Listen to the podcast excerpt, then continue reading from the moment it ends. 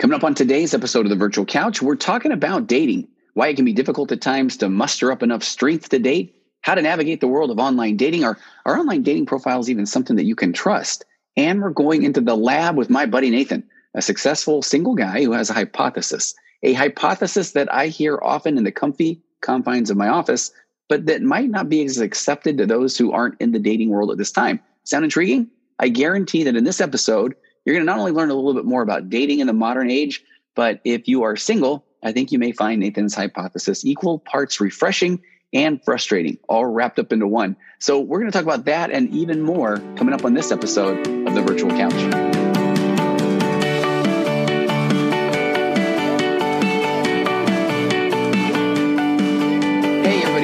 Episode 239 of the Virtual Couch. I am your host, Tony Overbay.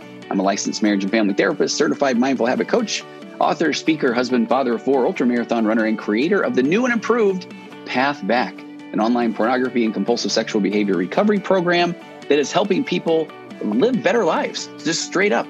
And that is what helps them no longer need to turn to pornography as a coping mechanism when they don't feel as connected areas in their lives. So, and I'm doing weekly group calls as part of the new upgraded Path Back. And I had one last night and they they are so much fun. They are turning into something that I always dreamed of. We talked about everything from from goal setting to, to filters help on your computer to how to talk to your teens about sex. I mean, I love these group calls. So if you want to know more, go to pathbackrecovery.com and you will still find a, a short ebook that describes five myths that people often fall prey to when trying to put pornography behind them once and for all. And then part of again the new Path Back program uh, are these weekly group calls, and, and I absolutely love them. They are becoming just this source of strength for a lot of people, a big uh, a big group of people that are tuning into them every week. And I am uh, working hard on getting right to the content of the episodes of these podcasts. So please just take a minute, go to tonyoverbay.com, sign up to find out more about my magnetic marriage course that is coming soon. Take my free parenting course and visit Virtual Couch on Instagram and all that good stuff. So let's get to today's episode. This one does need a little bit of an intro because my buddy Nathan and I initially recorded this episode in late February of 2020. So, I mean, 10 months ago. And within a week or two, the, the world shut down. And talking about dating was just about the last thing that anybody wanted to talk about. So, we have sat on this episode for so long. And it reminded me of a quick story from my software days. So, prior to heading back to school in my early 30s to get my master's in counseling, which led to my pursuing a career as a therapist, which is the greatest thing I could have ever done. But I digress. I worked for a software company for, I mean, this was many, many years ago. And we made a software program that let you burn or write your own CDs on a Macintosh computer platform, which sounds so just simplistic now, where even to the point where, you know, we don't really do a lot on CDs. We're already past that. Everything is is in the cloud, streaming online. But at that time, it was huge. It was, it was, you know, game-changing kind of things to put things on a CD, your own CD. You would buy blank CDs and you needed software to burn the the data onto CD. So we had a competitor or two, but we had made this major upgrade and our software program looked amazing. It had all these features and bells and whistles. And there was a yearly trade show in San Francisco called Macworld San Francisco. And we would go and, uh, and exhibit there every year. And so I had our product launch ready, had the press release ready. We had a two story trade show booth when uh, trade shows were still a big thing. And I was going to be doing dozens of presentations every day on our stage daily. We had all these cool giveaways, you name it. And during the keynote speech of the show, which I was um, at that time, it was given by then CEO Steve Jobs. I, I, watched right off stage as he announced all the cool Apple products, which is fun. That still happens with um, uh, Tim uh, uh, Tim Cook, the Apple CEO now. And then he talked about Apple's free feature packed software that allowed you to burn your own CDs. So talk about the wind going out of our sails. That, that I still remember what a what a trade show that was, the constant questions that were asked were, um, so I'm going to buy your software. How does it compare to Apple's free product that they build into the operating system?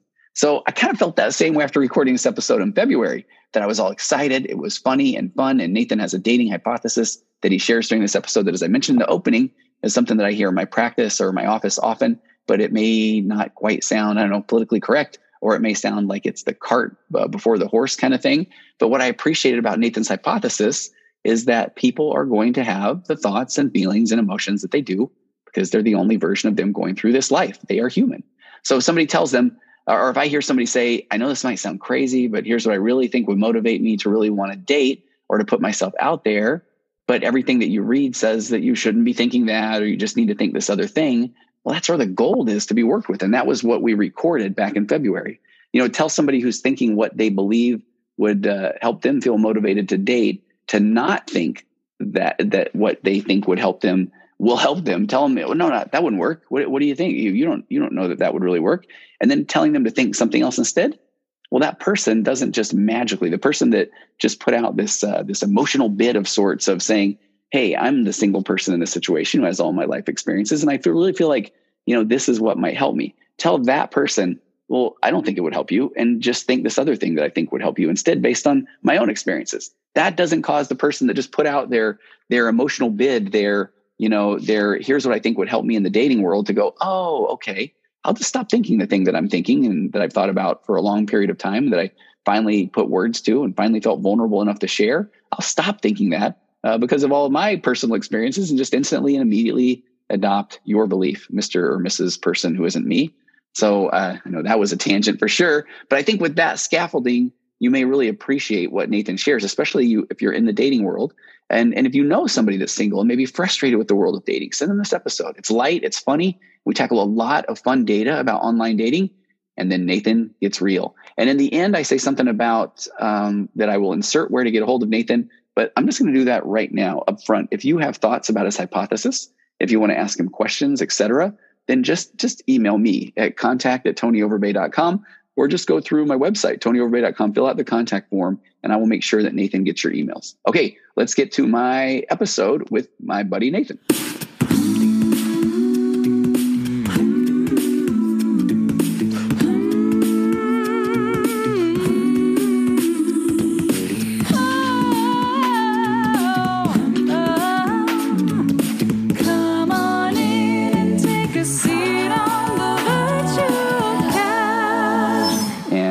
Buddy Nathan in here. Nathan is in the world of online dating right now. Is that a safe thing to say? Yeah.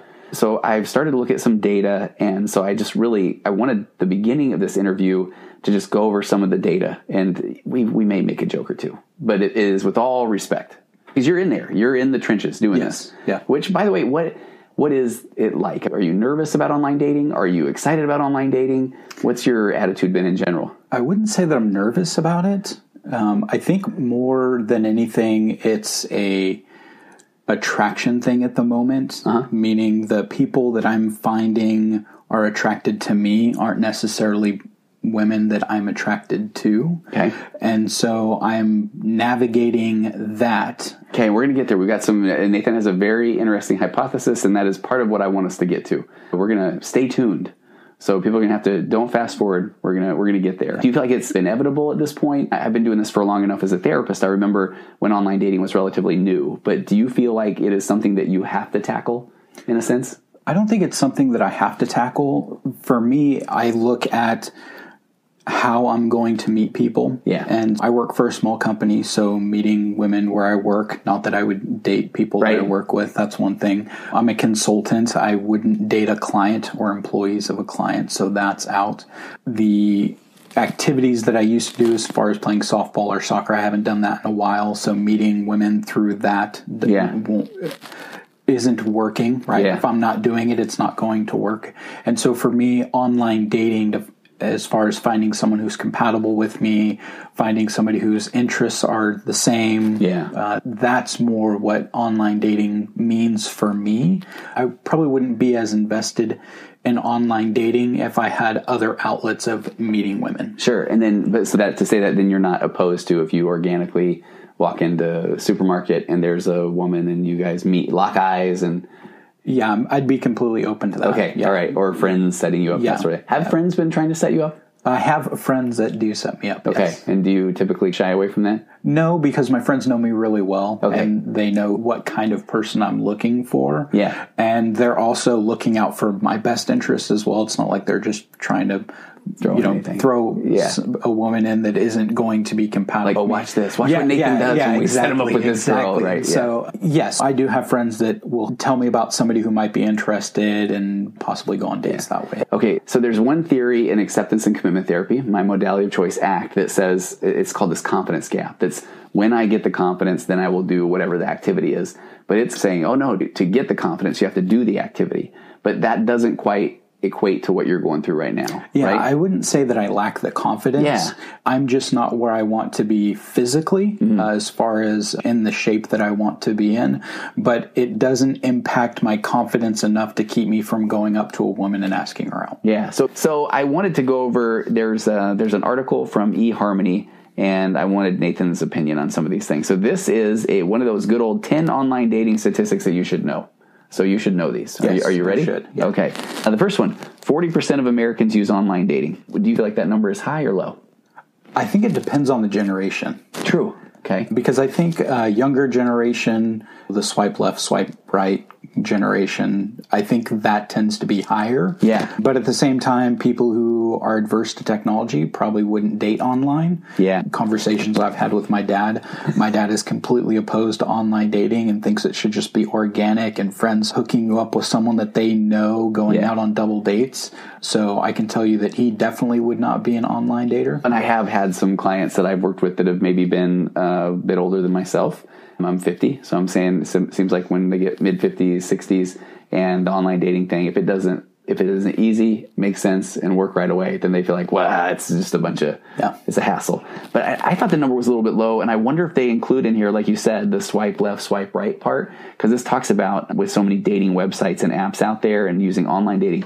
I almost feel like the here I go with my first old man get off my lawn statement. But the, the kids these days, I don't know if they would even consider the swipe culture as online dating. And I would agree because I think it also depends on the type of dating site. Yeah. So there might be a different category for people who use Tinder mm-hmm. versus people who are using eHarmony or Match.com or something for a long term relationship. Yeah. There'll be people listening to this that aren't they're married, they, they haven't been divorced, they haven't I mean or, or whatever it is. I just have to tell but you're you're so right with that. That I have to tell you I had a client at one point that he met a girl on Tinder and then she just seemed very, very forward and aggressive to him and he was like, Man, what's the deal? And then she finally said, Do you know what the majority of people are on Tinder for? And then she told him, and then he realized that, okay, he didn't really realize that. So yeah. that's for people that really want to get to know each other very quickly. Is yes. that a nice way to say that? That's a way to say that. Okay. Um, he was not aware of that. And even then, when people tell me that, I'm like, really? You didn't know that? Okay. So number two, more men use online dating than women, 52% to 47%. I don't know. Any thoughts there? Not necessarily. Yeah, like, yeah. yeah. One, I think that one's one we can agree on. Okay. Age can impact finding a match. Number three, for women, online dating statistics show that a woman's desirability often peaks at 21, but at 26, women have more online pursuers than men, whereas we were talking about this. this might be a time to yep. fudge your age, right? Uh, for, at, at 48, men have twice as many online pursuers as women. So you're in this middle ground, right? Yes. And, and I think it may just have to be as far as men who are 48, established careers, yeah. overall yeah. stability, and established success. I think that makes a difference. Not everybody has that by the time they're in their 30s, depending yeah. on where they're at. Another funny fact that comes to my mind I worked with someone a long time ago that they were transitioning into a retirement home and had said that the number of women to men in the retirement home, it was something like seven or eight to one so for every guy there, he was heavily pursued. So 48, I think it says for this online dating, but man, get a guy in a retirement home and it's the field is white and ready to be harvested. Yeah, yeah, exactly. Uh, number four. Okay, this one we were laughing about earlier. 53% of people lie on their online dating profile. What was the joke I said? And 47% are not being honest. Yeah. right? 53%. Nathan. Well, it says 53% of people lie. Yeah, 53% people lie on their online dating profile. So then only 47% are being honest. Yes. That's right. okay. So, and this is even better. 20% of women surveyed by global research agency Opinion Matters admitted to using an older photo from when they were younger and thinner. More than 40% of men said they lied about their jobs in an effort to sound more successful. I hear these stories all the time. Yeah. Yeah you were honest. You're honest on your online dating profile. Yeah, I'm, yes, I'm honest, uh, yeah. open about it. Th- that's for me. It's part of that whole transparency. Yeah. I'm looking for somebody who I can connect with, and so there isn't a point for me to lie because then I'm going to connect with somebody who we're already starting off on the wrong yeah. foot from a, a communication, a compatibility standpoint, and that's I'm looking for that right now, or looking for that in a long term relationship. Yeah. So. And, I, and I think that it's so funny too. And I don't, uh, of course, I'm not I'm not a big fan of shaming others, but people listening to this, if they lie on their online profile, if you're feeling shame, I apologize because I feel like I have heard a lot of times when people say, okay, but once they get to know me, yeah. then they'll be then they'll want to overlook the fact that I I don't have a job or that yeah. I maybe that photo is a little bit old. Yeah, and it's not a good way to start out. No, no. Yeah, we want the honesty. And they say number one things they lie about height and weight. I understand job and income. I understand lying about the, their age. I think that one's kind of. I think that one come back to bite you. Yeah, and I'm surprised height isn't on there. It is height and weight. Oh, height and weight. Yeah, okay. Yeah. Okay. Yeah, and that's I could not find. There was something I had looked at a couple of years ago when I did an episode on this with uh with uh, Caitlin Markham, and I'll put a link to that in the show notes. It was fat because it was younger, the younger kids these days and dating, and I did find some stuff there that talked about how much people fudge the the height in particular. Yeah, yeah. But then when you meet the person, well, that's and that's what I thought. I'm five eight, and so I make jokes about being five nine. Or uh, there's an inside joke between my friend Mike and I about my telling women that I'm five nine. But that's one of the things is if I were to meet a woman who was five nine, yeah, if we're not the same height, it's obvious that I lied. Yeah, you know, if she's an inch taller than I am, yeah, then clearly the I've lied, and that's right out the gate. Yeah. Um, and so for me, I just put five eight. It was just funny because I've known you for a while, and I'm like, I think you're taller than me, and I like to say that I'm five eight. So my maybe I need to re, you know, reevaluate this whole thing. Or, or maybe I am five nine. Maybe you are, just, and I'm just being right? conservative about yeah, my yeah. height, and so yeah. I say five eight. What's the worst is when I used to say I'm like five seven and a half. You know, when you got to throw the halves in there, yeah, yeah, that uh, doesn't work. Number five, 22% of online daters ask friends to help create their profile. 30% of female users have asked a friend for help. 16% of male users have asked a friend for help. I found that number to be, I think, low. Uh, or no? I don't know. I'm, I've asked for help. Yeah. So for me, what's interesting is I would consider myself humble. Uh-huh. You're really good at being humble. Yes, thank you. Yeah, right. That's one of my favorite jokes of all time. He is. I know Nathan. He's very. He is very humble. Yes.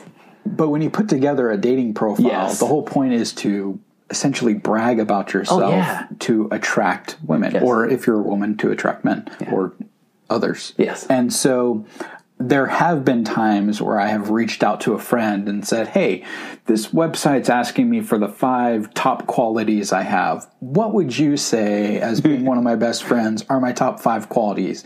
And having him text me, like, here are the five that I think, and then I'll put those instead. So maybe not having my friend put the profile together for me. Yeah. But when I hit certain questions, I'll ask for their help and then I'll also preface it with my friend says that these are the five. Yes. That way it oh, doesn't good. sound like I'm bragging. No, that's about, really, oh yeah, here are the five. Some I'm tell me. I'm too smart. Yeah. Or whatever. Done that one. Whenever I have to speak, and I'm speaking twice this next week, and they ask for a bio, and I used to just send them this whole bio, and I'm like, hey, you can just edit out whatever, not knowing that no one is going to even read it until the moment you're standing there. Yeah. And then they go on for like two or three paragraphs. When Tony was young, he loved helping small children up. It's like, okay, I'm doing no more of that. Yeah. It's just got to be brief. It is rough. A location matters. Number six, when you live, okay, where you live will impact your online dating experience simply because certain locations have more active users. 50% of New York State residents are single. Wow.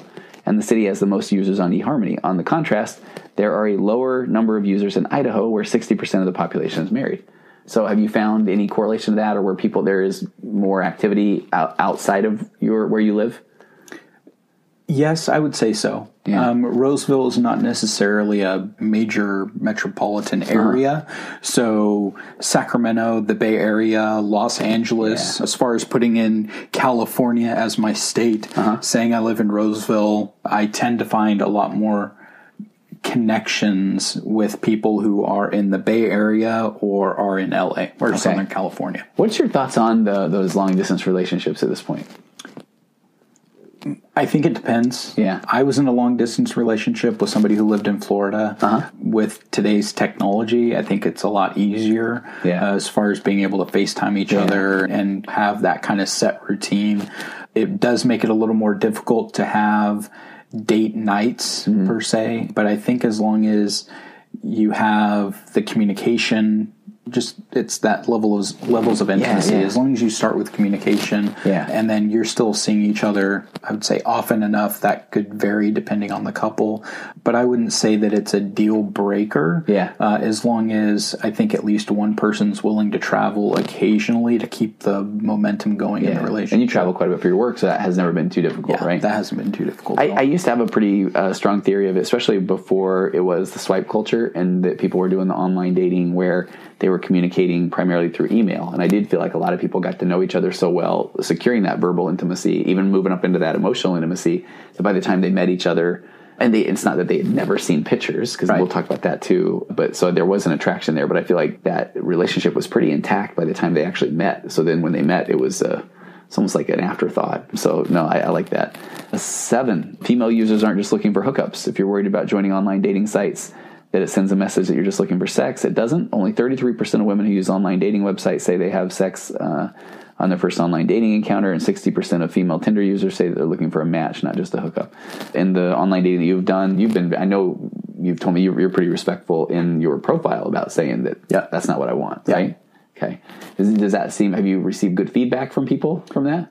Yeah, I would say I've received good feedback, but more because I, I put it in the context of, and what I find amusing is when people say you have to test drive it before mm you buy it. mm But we don't live in a test drive before you buy it society. It's more of a I'm going to rent it until I decide I don't want it anymore. Oh, that's deep. And so for me, it's that I would say I'm my viewpoint is a little bit different than today's society or culture. So for me, I've decided that I'm going to wait until I get married. Not, yeah. Not, not that I haven't been physically intimate with somebody, but after my last relationship, I just got to a point where I realized that the physical intimacy part was something that we relied heavily on. Yeah. And that's not what I want in my next relationship. Yeah. And so I am open about that on my profile as far as letting women know that I'm basically I am waiting. Yeah, not basically I am I waiting, and not uh, not a I'm willing to wait or yeah, I'm, not an I'm willing to wait, but this is something that's important to yeah. me. Is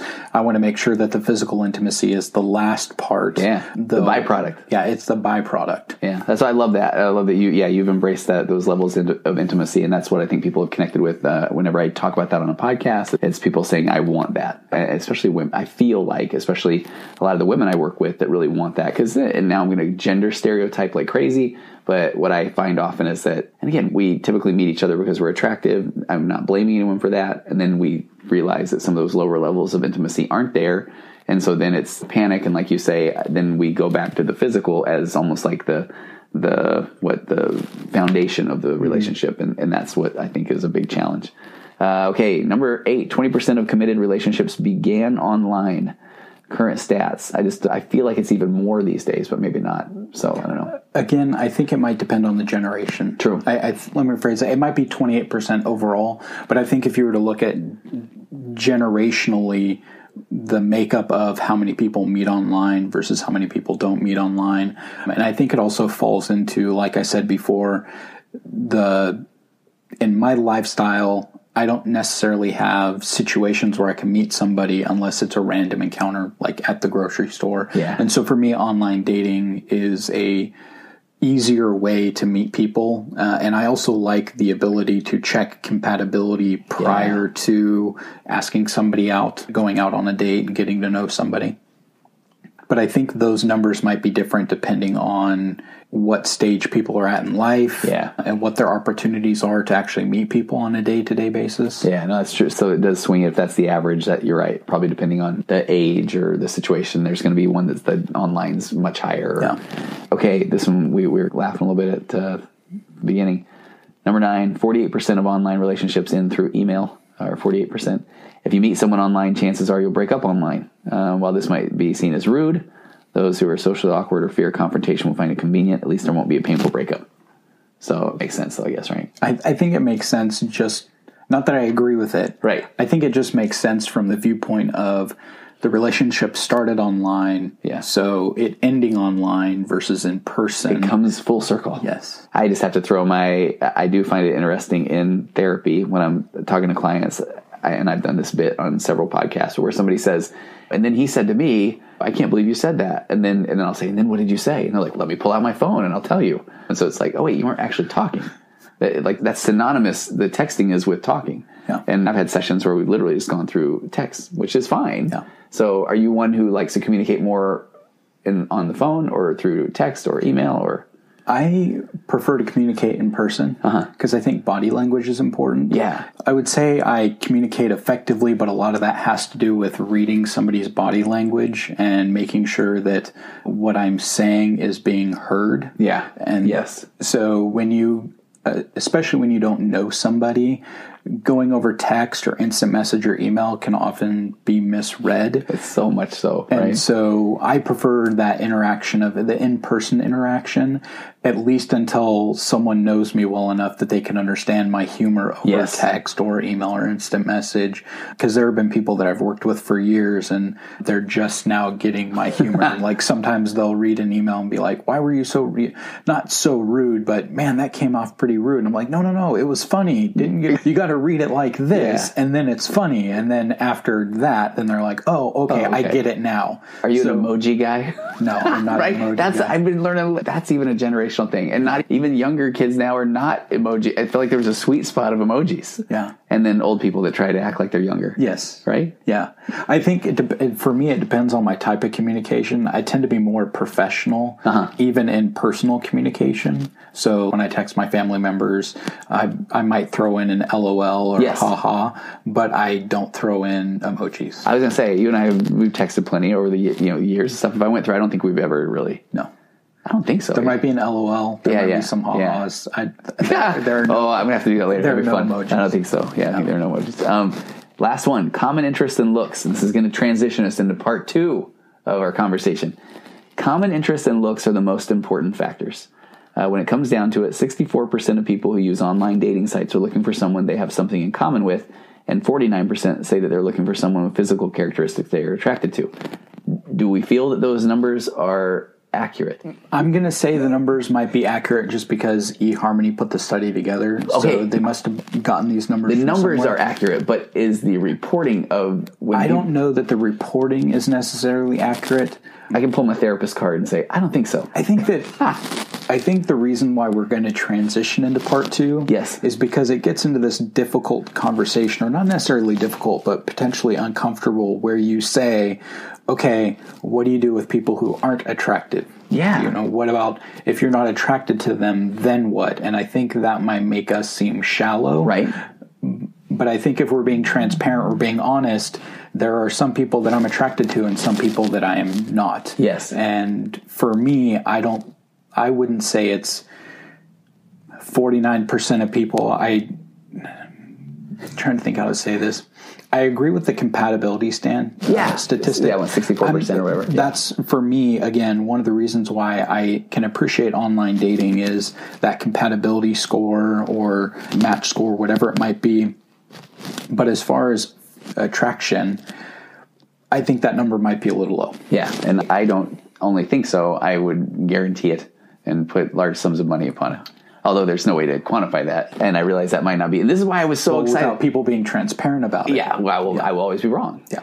Okay, I'm sorry. I, I could not resist. We're about to get to Nathan's hypothesis, so I just wanted to make a quick plea to talk about mental health. As a therapist myself, I recommend that everybody truly give therapy a try because a lot of us are hanging on to things that we would love to process or we want to make sure that we get the most out of our lives and, and live a life that is is uh, full of as little regrets as possible. Or there are people right now that might be feeling a tremendous amount of anxiety or depression thanks to the uncertainty of the world right now. So you owe it to yourself or those around you, your spouse, your kids, your pets, or you to at the very least give therapy a try. So if you're if you're worried about finding the right fit, if you're worried about bumping into somebody in the waiting room, if you have any worries or fears, you probably know where I'm going right now. BetterHelp.com slash virtual couch. Go check out what over a million people now have already done before you. Go to betterhelp.com slash virtual couch. Get the help that you need. There's a broad range of expertise. You are going to be with a, a literal licensed professional counselor, therapist who has areas of their own expertise. You can find somebody that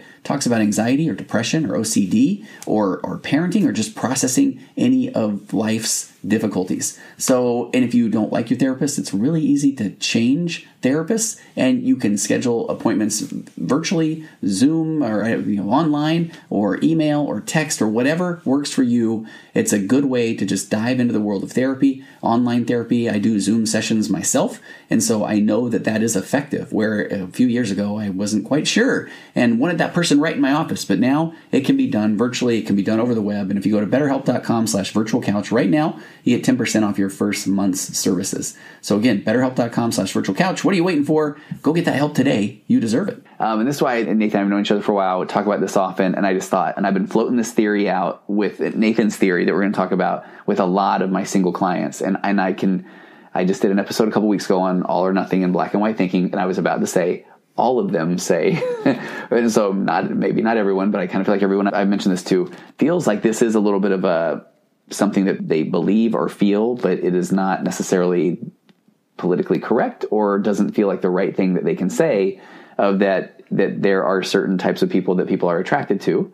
And so Nathan has proposed a little bit of a what a hypothesis. You're the smart one. I'm the therapist, like math and science yeah, and things like hypothesis. that. Hypothesis. Okay, yeah. that, that we're going to throw out here a little bit, and we've got a couple of articles talking about why physical attraction matters and when it might not, and and there's a lot of studies that we found out that yeah. are uh, speak to this. And then there's a second article that basically says, should you date, quote, out of your league? And again, research reveals several pitfalls and, and, an important exception. We're not just throwing darts at a dartboard here. We've got a bunch of research that we're going to go over. But before we get to that, your goal, or maybe, I don't know, how do you talk a little bit? You lay this out very well. Goal is that there's evidence that supports that when you get physically fit, that it will change the dynamic of who is attracted to you. Yes. Where'd that come from? Let's talk about that. So, really, what it came from is you asking me what would motivate me yeah. to go to the gym. Yeah. So, Nathan has been in incredible shape, like washboard abs, six pack shape, and all this kind of stuff. And not, and he's, and again, I've already identified uh, good career, funny, aware, very much self aware. So, all these things. But he was like, man, I'm having a hard time going to the gym. And if I'm not going to the gym and I'm not getting in better shape, then I don't feel like dating. And I'm like, go to the gym. And you're like, yeah, I know right? Yeah. We've had many conversations about that. Yes, we have. And then finally it was like, Nathan, what would it take to get you to go to the gym? Yes. And Nathan says? And so I said it would take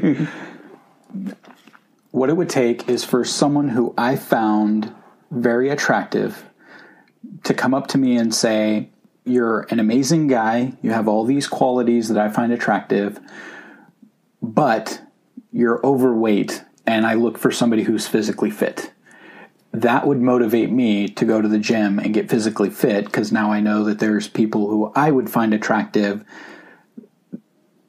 that would date me once I hit that physical fitness or getting in shape goal, whatever yeah. that might be.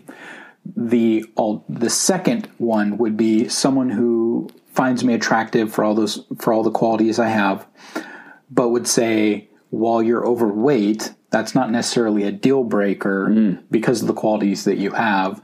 That would also motivate me because there wouldn't be pressure for me to go to the gym. And so I would go to the gym simply because the pressure wasn't there. Yeah. But it's not a. But I wanted to say you've laid it out so well because you can see people listening. You can see why we're almost like treading on this very lightly because I feel like, again, one on one clients I'm working with, people that I've thrown this out to uh, are there's a lot of similar thoughts about this where yes. there are people that say, "Man, I really I want to be more motivated to do more to do things that will make me feel more confident to put myself out there." But there's a lot of is it really worth it? That's a lot of effort, and, and then anyone from the outside is going to say. You kidding me? This is you. You gotta, you gotta want this, and you have right all those good motivational speeches. And seeing, we and we've had that yes. conversation, and it's for me, it's more of a I've already done this for myself several times. The same way, a couple times. More than, yeah. where I've been fit, injured myself playing soccer, gained weight, got back in the gym, was motivated, lost the weight, got injured again playing soccer, gained some weight, got in shape again, injured myself playing soccer. and so I've reached a place where I'm not motivated by myself anymore. I don't have that intrinsic motivation to just go to the gym yeah. and lose the weight because uh, there's different things that I project will happen. Yeah, I mean, if anybody listens, they'll be like, they're probably saying, "Hey, how about you don't play anymore?" Yeah, how soccer? about I just stop playing soccer? yeah, right. But I love playing exactly, soccer. Yeah. So what this goes back to is I acknowledge that I don't have the internal motivation to just go to the gym, especially like I used to. And here's where the awareness comes in. You are not even saying you get it. That it would yeah, be great and it would be perfect and yeah. I I would love it and all those things. Yes. And I know I feel better when I'm done. right. With, I know that I feel better when I'm done with a 45 minute or hour session at the gym. I know that I'm still not motivated to go. The question when asked was what would motivate you to go to the gym? Mm-hmm. There's kind of parts to it as far as I've been doing this online dating, I've noticed that the people who are attracted to me mm-hmm. are not necessarily people that I'm attracted to. And the women that I'm attracted to aren't responding to me. There it is. And I completely understand. But part of me hopes that they would reach the personality portion of the profile to see who I am first. Exactly. But I don't think that's the culture we're in. The culture we're in is I'm going to look at the photo. If I don't find you attractive, no washboard abs, I'm no picture skip. of you with a little dog with a bandana. Yes, then yes, I'm moving on. Nothing there, and so that's where this came from. Is okay. Well, I don't have evidence that tells me when I get fit, I'm going to have the people who I find attractive attracted to me. So that's where I'm coming from. This uh, that, that's yeah. where this is coming from. Okay, so if I go to the gym and I get fit, will I find more women who I'm attracted to that will find me attractive? Yeah. Okay, I think you laid that out perfectly. I do, and and so now let's dig into some of the the data, which there's some really good data here. So let's start with the first article. It's uh, why physical attraction matters and when it might not. And, and, so I'm going to be reading. I always like to be very clear about that. This is from a Psychology Today article posted January 5th, 2017. And so it kind of it talks in general about uh, you think about the characteristics that are important: sense of humor, intelligence, kindness. I love how they lay this out: understanding, family orientation, all the good looks. And it says which would you rank as most important in a romantic partner, and we which is least important to you.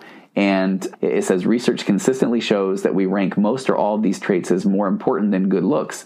However, consciously ranking traits as more or less important may not reflect the way we actually make our real life dating and mating decisions. And there are, how many we got here? One, two, three, four, five studies that, that talk about this alone. The point there being is that we may say that we care more about the um, family orientation, the kindness, the understanding, the sense of humor and intelligence. And we will repeatedly say that. But then when the act of going and online dating, it tends to go over and over again to looks. Well, and I think it's also the way that online dating is done. Yeah. Yes. You see the photo first. Right. So you can say that each of these have equal weight, but you don't see everything, meaning mm-hmm. you don't see the intelligence factor, you don't see the compatibility, well, the complete compatibility matrix, you don't see the commonalities, what what you have in common with e- with each other the first thing you notice is the photo. Yes. And so even if they all bear the same weight, you're still looking at the photo first. Yeah. And ultimately making a decision based off of that. Yeah. I think I've, we, we joked a lot about, and I'm saying this out loud, to, maybe this is, counts as a trademark, but I would love to create a dating app called Potential, which then has all the stuff going on. And then it's like, and the big reveal is the picture after you've already gotten to know all about this person. It says um, physical attractiveness may serve as a gatekeeper directing us toward partners who are healthy age appropriate and able to reproduce. That's from uh, Weeden and Sabini. And when we make real life dating and mating decisions, research indicates physical appearance dominates. We choose to pursue relationships with those who are attractive to us. So I love the, that we've got a fair amount of data that backs up this hypothesis, but it's still difficult to talk about because if you just say this, it sounds shallow. And I think there's a couple pieces to it. One of the pieces, the fact that someone would tell me you're overweight, but if you were in good shape, if you were physically fit, then I would date you. Yeah. Now there's this kind of taboo of you can't really tell people they're fat or right. they're overweight. Yeah. I don't have any shame or guilt. It's a descriptor. I am overweight, especially compared to what I've been in the past. Yeah. So for me, I don't take it as an insult. I'm taking it as a motivating factor and so it doesn't, again, no shame, no guilt. Yeah. It's more of this evidence, my personal experience. what I'm looking for is the personal experience that provides the evidence that says when I'm physically fit, women that I'm attracted to will also find me attractive. Yeah. And I've already thought of the romantic comedy version of this with Nathan, where I've joked with him that if I go uh, convince a very beautiful woman to say these things to Nathan, then it gets him motivated. But then I thought, but then what if she really isn't attracted to him? But then the romantic comedy version would be then she would become attracted to you, and you guys would live happily ever after. Yes, which that would be good. Yeah. All right, more to the data. There, if you're looking at this this article, it is full of nothing but Eastwick in 2011, Eastwick and Finkel, Luo and Zhang, Kurzban and Wheat. There's so much data that does back this up. So I don't again think that we're shallow by this. It says it says both gay and straight uh, men, both gay and straight, seem to consciously recognize the importance of physical attractiveness more than women. It says both straight and lesbian. However, and that's again research. However, experimental research as well as evidence from online dating and speed dating shows that physical attractiveness is equally important to men and women. Further, attractiveness tends to be a more important factor in our dating decisions than traits like personality, education, and intelligence. And here's what I think is this is where it gets interesting. Physical attractiveness may be so important to us because we associate other positive qualities with a pleasing appearance. For example, attractive individuals are expected to be happier and to have a more rewarding life experience than unattractive individuals. This tendency to associate attractiveness with positive qualities occurs cross culturally. Cross culturally, and there's a what, one, two, three, four, five studies that back that up too. You had some thoughts about this within the world of like sales and that sort of thing, right? Yeah, it's. I don't know where I got the data from, uh-huh. but I do remember reading an article that said that salespeople who are physically attractive do better than salespeople who are not mm. physically attractive. Yeah, and I remember my old office. I had a window office, and it was to the front of the building, and there were uh, there was a dermatologist, there was another doctor there, and I remember you could see, you could almost tell who the sales reps were that were coming, and and I would notice it was typically younger, both whether it was male or female, very attractive, very put together people that were there pulling their I don't know suitcases full of, mm-hmm. of goods to show. So that seemed to anecdotally back that up. Yeah.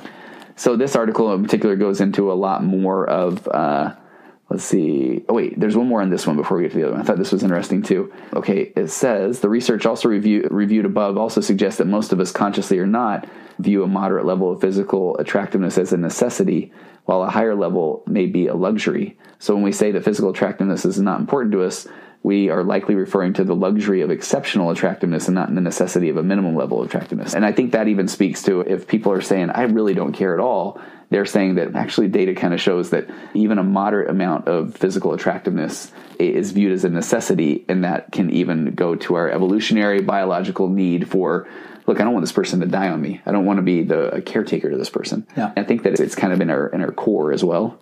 And then it goes into some stuff that I think is pretty funny, where it talks about what does moderately attractive mean. Nathan got a kick out of. I'm a little bit older than him, and the song "If You Want to Be Happy for the Rest of Your Life." Uh, now I'm already forgetting the lyrics. People listening right now, um, never make a pretty woman your life. It says, anyway. Oh, so it says from my personal point of view, get a. a I think it says ugly. That sounds very mean. Now, this song was in the 50s or 60s. Get an ugly girl to marry you. We're not saying that, of course.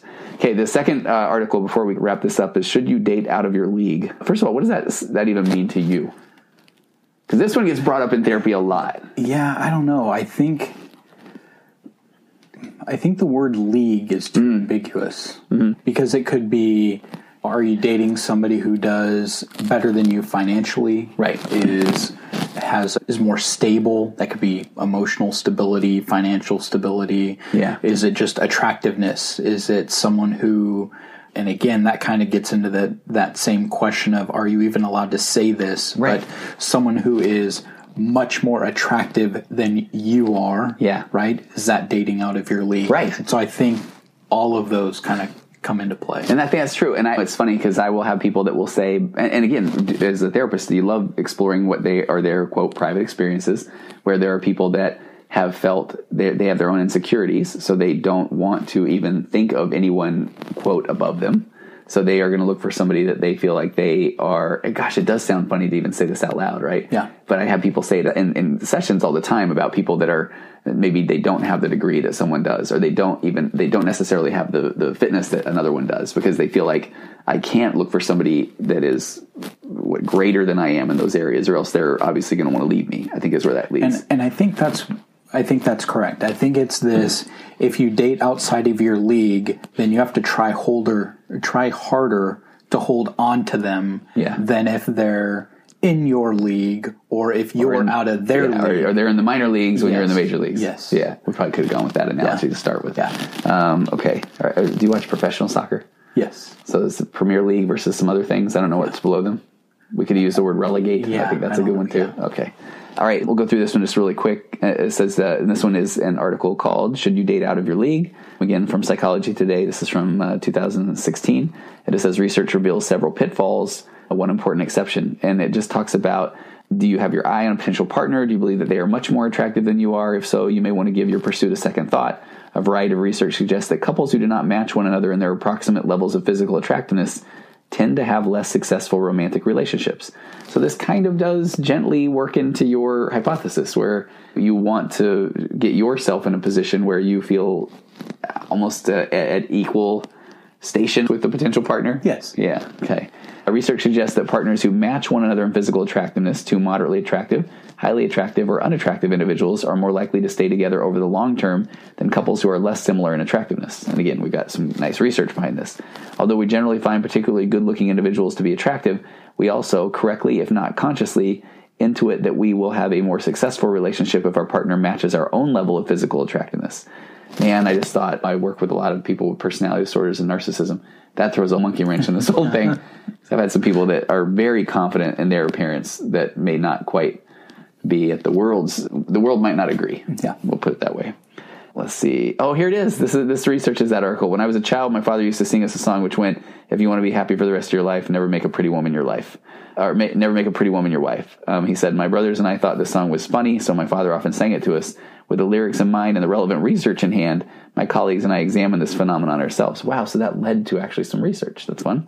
We investigated women's perceptions of their own physical attractiveness as well as perceptions of their partner's physical attractiveness and their self reported levels of commitment and flirting and their thoughts about breaking up. We found that most women reported that they perceived their partners to be similar to themselves in levels of physical attractiveness or even slightly more attractive, potentially exhibiting partner enhancement or partner illusions. Uh, more important, women who viewed themselves as being more attractive than their partner reported being less committed to their current relationship. That's deep, That is interesting. right? Yes. Yeah. So what does that say? That Well, I don't know because when I'm thinking, when I'm reading this, what I keep thinking is, when I see myself, I don't see myself as my overweight self okay? because I'm not used to that. Yeah. I think of myself as my fit self. Uh, do you mind sharing? You were talking about being in the gym the other day, right? And you're Yeah. like killing it. You're on a machine. You're Yeah. going to town, and then Yeah. what? And then I just, I'm done with the machine. I'm done with my workout. I get up, I turn around, and of course, there's mirrors everywhere. And I look over and I'm just like, oh my gosh, what's happened? How did I, how did, how did I get to this point? It's like when you're on there, your neural pathways Yeah. kicked in. Yeah. You're the the habit center's like we're back. Yes. And so for me, I think part of that is I could see how people who feel much more attractive than those they're with might not feel as committed into the relationship. As weird as that sounds, you would think that people who are in a committed relationship would be committed. There Right. wouldn't be levels of commitment Right. per se but I also think that ties into how people feel about themselves. Exactly. And so if someone feels like they're putting in all the effort into being better looking or being in shape or being more ambitious Mm-hmm. than the other, then I think that could lead to a certain type of resentment in the re- in with the partner. And Yes. So I I could see some of that there. And you are that is now I jump back into my marriage therapist world, and that I hear that one fairly often, and it's a difficult conversation. But when you have couples that are starting to, there's a wedge there, they're starting to drive away from each other. You're especially the emotionally focused therapy modality that I love to use. You're basically you want somebody to be able to share, hey, here's my train of thought, here's where I'm coming from. And and not that they're trying to do it to hurt the other person, but if they're not feeling as attached or committed, we want to address that. And and I think that kind of goes back to the hypothesis and the personal experience that I'm aiming for and the evidence not that I have an expectation of what the evidence is going to say because evidence is evidence. Mm-hmm. I just want to see what that's going to be. But I would hope that if I were in a relationship and the woman that I'm with thinks that she's significantly more attractive than I am that she would say something. Because I might expect that now, being yeah. overweight but looking for somebody who's petite or physically fit, I would expect that they would be better looking than me uh, now. But having that open and transparent conversation, being honest and just saying, hey, you're not as fit as I would like you to be. I'd like you to go to the gym. I'd like you to get fit. I'd like you to match me in my physical attractiveness. Yeah. I'm totally open for that because I think that's part of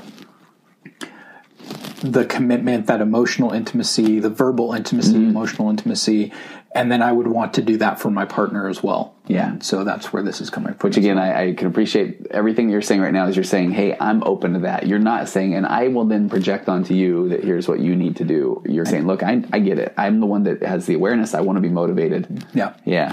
That here's the exception. I will read this exception of the rule. It says, although most research shows that we tend to date others who we perceive as similar to us in physical attractiveness, recent research by Hunt et al. in 2015 does show one exception to this tendency.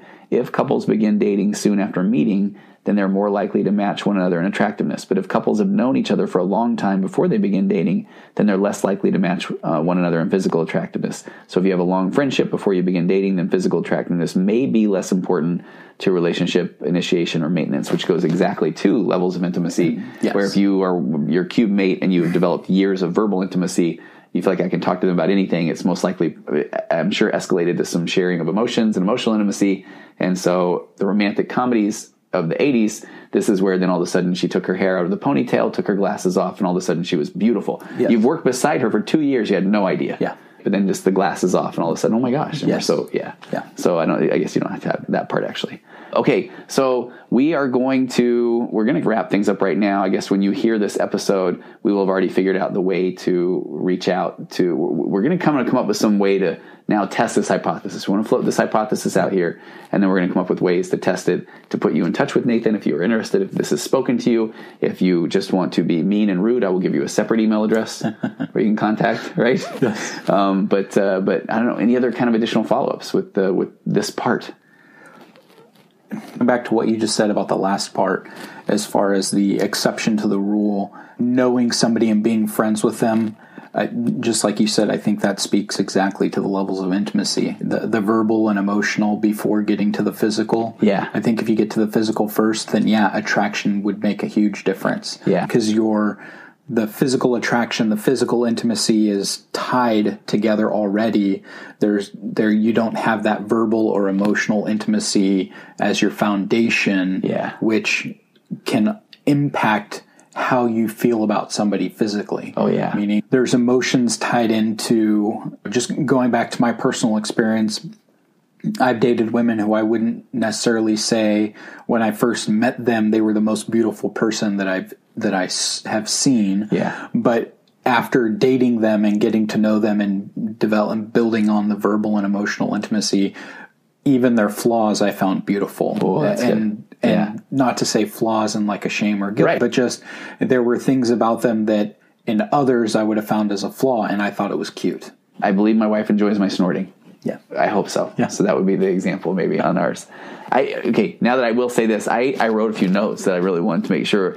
Nathan, of course, knows there will be objections to his theory, including people saying that beauty is only skin deep. You should get to know somebody's personality and not judge them by the way they look. And that Nathan isn't disputing those statements. Almost like I'm doing the right the disclaimer. Yeah, the disclaimer. Uh, I should try that. Nathan isn't disputing those statements, sentiments, but Nathan does indeed have a type, and the goal is not to shame him for that type. Yeah. Also, okay, you're incredibly self-aware. I put some other cool stuff here. Oh, here we go okay, we did talk about your theory. There's a, also that part of where they look at the profile photo first before looking at the profile. We talked about that, but Nathan is highly educated, makes a very good living, extremely well read, very active and funny from my point of view, has an incredible amount of self awareness, which is what led us to this experiment in the first place. Yes. Right? Okay. So actually, the, the listener will now just hear a short pause, and then we will be talking about how to reach out to you. So I guess we're done for this point portion. Okay. All right. Thank you, Nathan. You're welcome. Okay. Thank you.